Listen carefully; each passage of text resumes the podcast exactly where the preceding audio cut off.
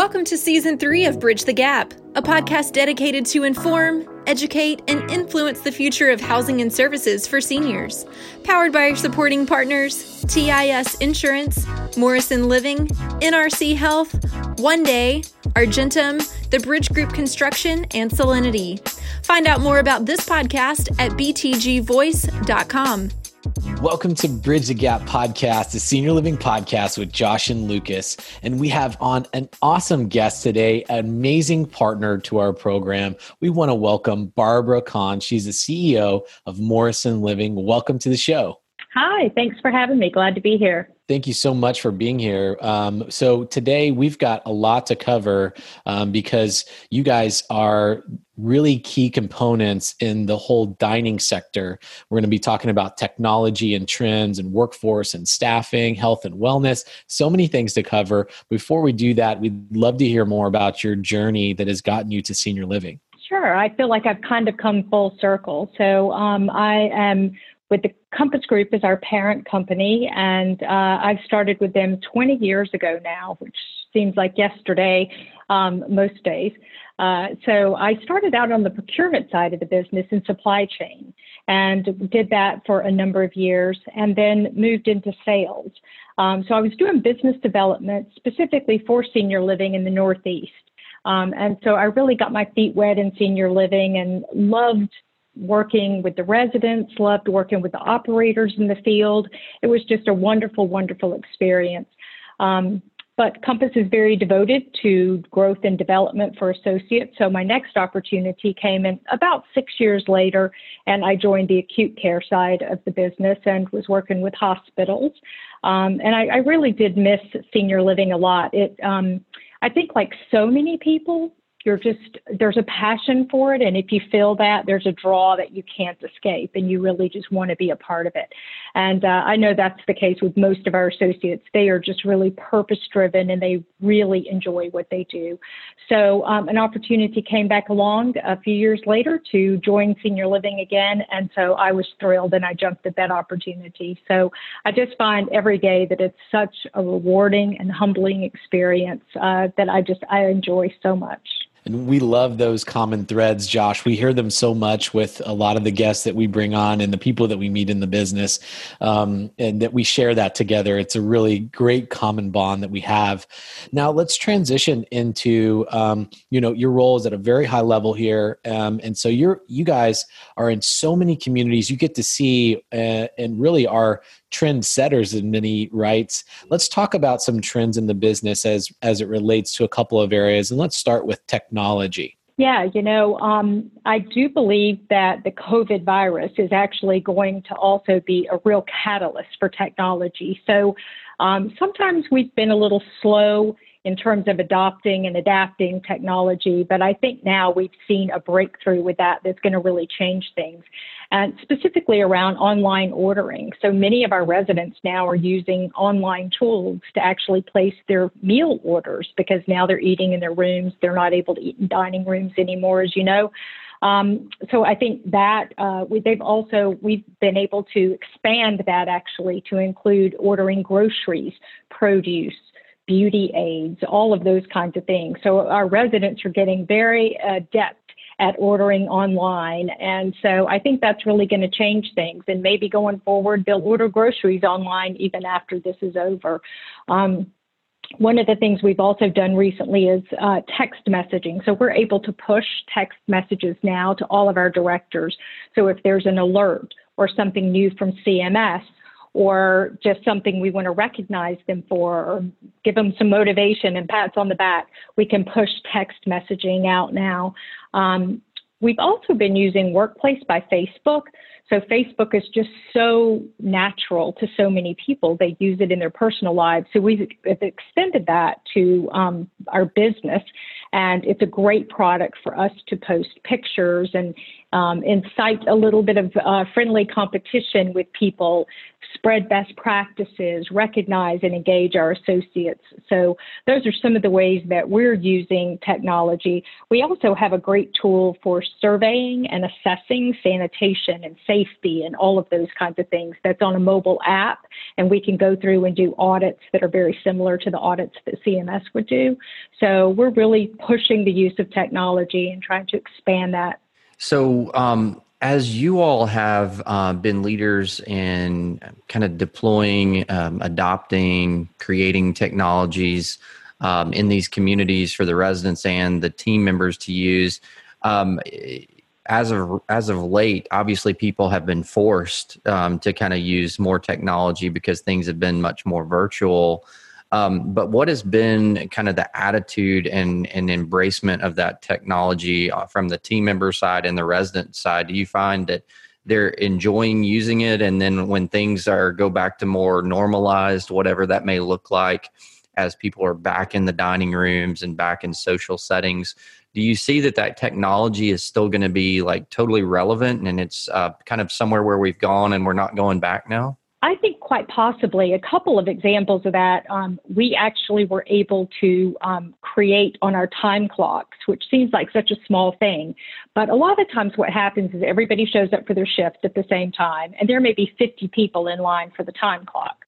Well, you know that creates a bottleneck. Sometimes it creates makes people late clocking in that sort of thing. So we've been able now to allow them to clock in on their mobile device.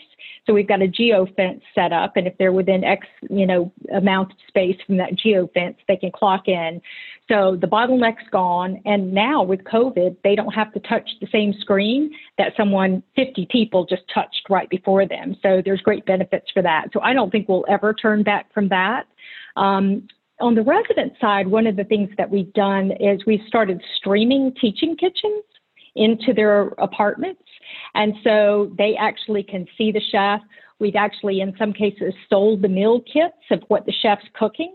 So they can cook right along with the chef and follow along and make the same dish. Or we've made the dish and then that's been what's for lunch. And we follow right behind the teaching kitchen serving that meal for lunch. And so I think that's been a big hit as well. I think a lot more residents will attend teaching kitchens and that sort of thing as a result. You know, we've seen so many people revert back to picking up hobbies that maybe they gave up years ago because they didn't have time or whatever, cooking and baking being two of those. So the teaching kitchens streamed into the apartments have been a really popular thing that I don't believe we'll turn back from. I love that. So you've been in the business a long time and seen uh, the business from a lot of different angles. Um, we know that there's been uh, technology changes that have obviously impacted our labor, how we attract, how we recruit, how we retrain, uh, retain, how we train, um, all of that. But what are some of the key things as of recent that you think are are big marks in in the staffing and the labor areas of of our business? So one of them is we've begun to interview using video technology, and it's pretty sophisticated. So they're running all kinds of artificial intelligence and um, looking at your facial tics and your eye contact and all of that. They're assessing all of that in the background while the interview is going on. So it's allowed us to really get our managers away from so much time consuming interviewing because it really filters out the people who may not be a great fit and it's actually increased our ability to hire by six days. So it's cut that much time out of the hiring process, which is huge for us. So helping to fill vacancies and that sort of thing. So, so that's been huge. The other thing for us is um, we now have an app that we use for labor pooling. And so, with Compass Group, just like so many others, a big segment of our business has closed due to the virus. So, K 12, most schools are closed, most colleges are closed, stadiums are closed.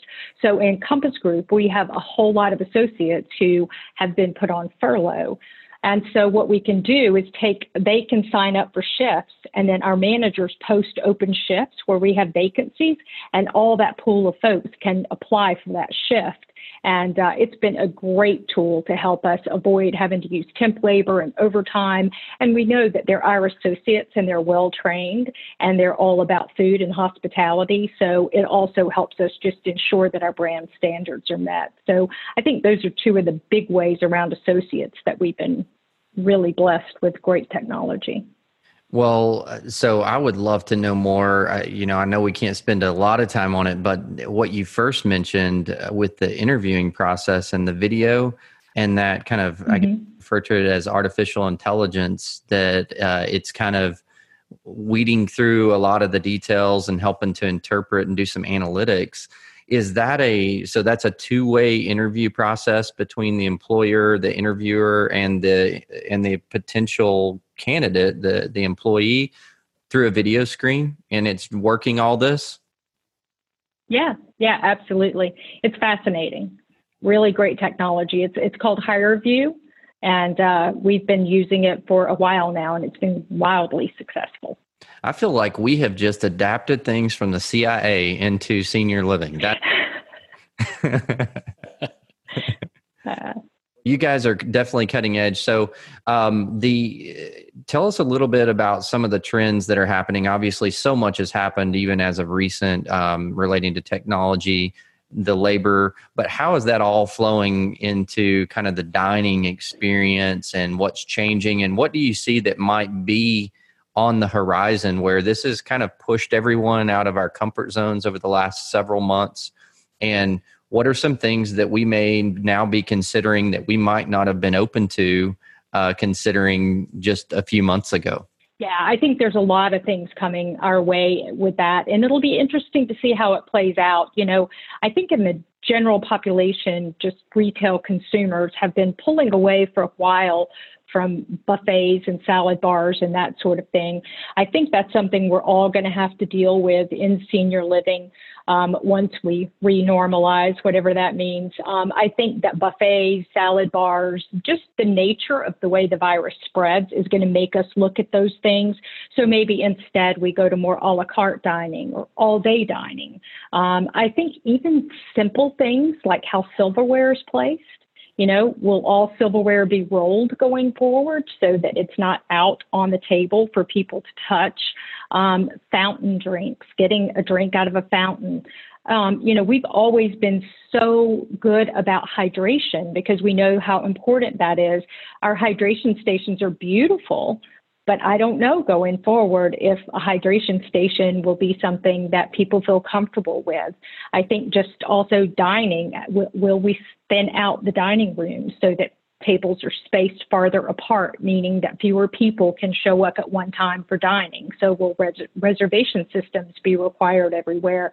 You know, generally if the doors open at 5:30 there's quite a line at 5:15 waiting to get into the dining room and I think we're all going to have to adapt to that and do things you know differently I think those are great points, and I think um, one of the, I, I, guess, encouraging things is uh, kind of seeing how you guys uh, employ so much technology and are so innovative. Um, some of the things that I'm seeing that that have already been working really well, like you mentioned, the all day dining.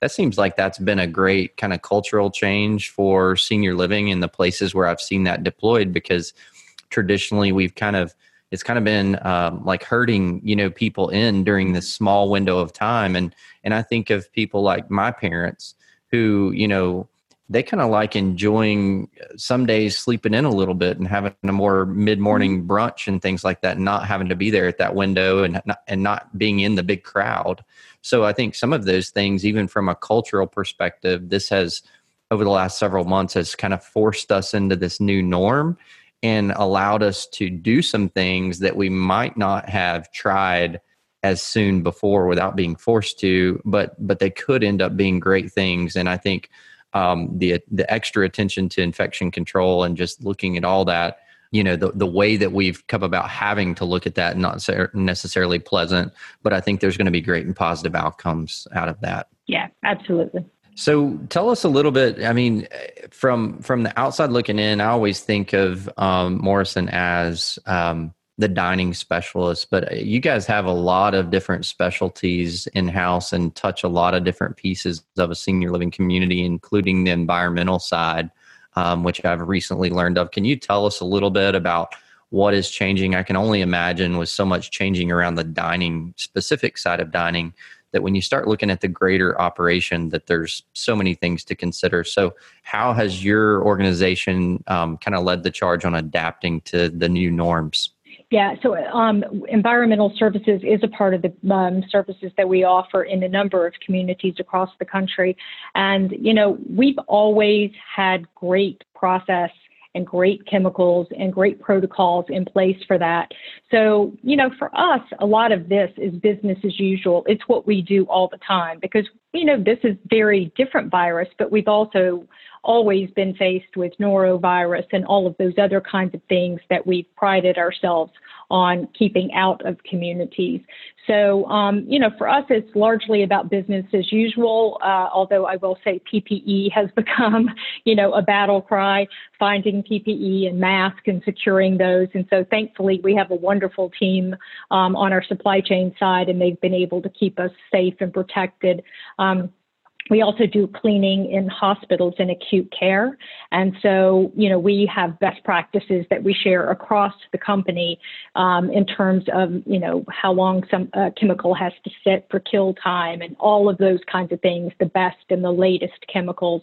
So we stay up on all of that. And, uh, you know, we take that very, very seriously. And we, we've actually been um, very pleased with the few associates we've had that have act- actually contracted the virus. So that tells us that you know our protocols are working, our PPE is working, our training is working, and all of that is you know going very well. So um, it's it's a part of the business that we always take very very seriously, and of course that's heightened right now for sure.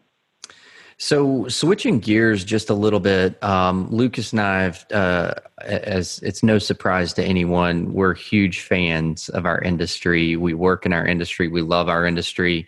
Our platform was created to share the love stories of our industry that um, we and you know very familiar. But over the last several months, um, we think it's a, a, even a positive thing um, how the spotlight has been really been shining on our industry. And there's a lot of through difficult times there's been beautiful stories that have come out of that.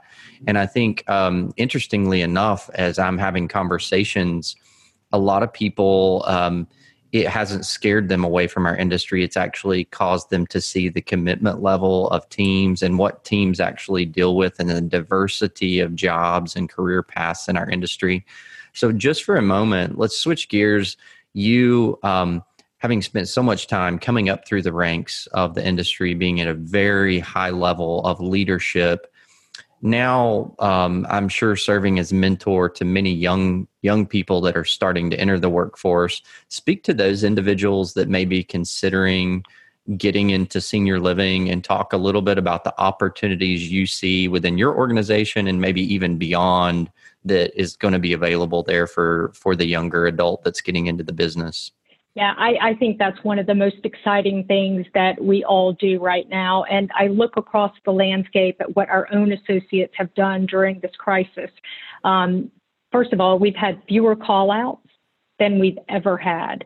So, despite what some people might perceive as fear, people are not calling out, they're coming to work and they're coming to work more so than ever because they want to be there to help and to do anything that they can do to help. And so our associates have been so, as you said, just beautiful stories of, you know, hourly associates going out and buying 70 flower arrangements to deliver to every resident just to brighten their day and having their nieces and nephews write notes to people. So I think that a lot of people um, in our own company, where we had people furloughed in different sectors. Initially, there was a little bit of fear about, you know, oh, do I want to come into healthcare and, you know, work even though I don't have a job? Would I rather not have a job? And so we did a video that basically says, this is your Nana, this is your pop. You know, the, this isn't scary. This is what we do every day So we're prepared to keep people safe. That's our job, and we take that very seriously. So there's nothing to be scared of. So we've had a lot of folks come in that aren't from the industry. And I'll tell you, uh, we're starting to see they want to stay. They don't want to go back when they're off of furlough and schools reopen. They don't want to go back. They want to stay in our industry because they find it to be a beautiful place to be as well. So, you know, we're looking for um, in the past a lot of times people only wanted people who had been in senior living to come into the communities and work particularly at a unit director level. But we're starting to see clients change their mind about that as we um, entice people in from hotels and from restaurants and from other hospitality related industries. And they absolutely love it. I mean it's it's very rare that you don't have a chef, for example, come in from a restaurant and just be like, how did I not know this existed? Um, because the, the gratitude and the relationships and the compassion and the camaraderie is just second to none. You can't find that everywhere. Totally agree, and and it's encouraging um, to hear you talk about that and the stories that you guys have seen produced within your organization. We've seen and and we've we've actually experienced uh, and seen some of those awesome love stories that you guys have turned out and shared those on our platform. Um, it's awesome to have partners like you guys that come alongside our industry and um, help us be better. So we appreciate your leadership uh, in mentoring um, and leading your organization as, as well as being a leader in the industry. And uh, look forward to connecting our audience more to you all um, and uh, for them being able to hear uh, your encouraging words today. Oh, thank you. Yeah, it's my pleasure. Well, um, you know, hospitality is being reimagined, and you guys are right on the forefront of that. And we're so grateful for all the work that you and your team are doing.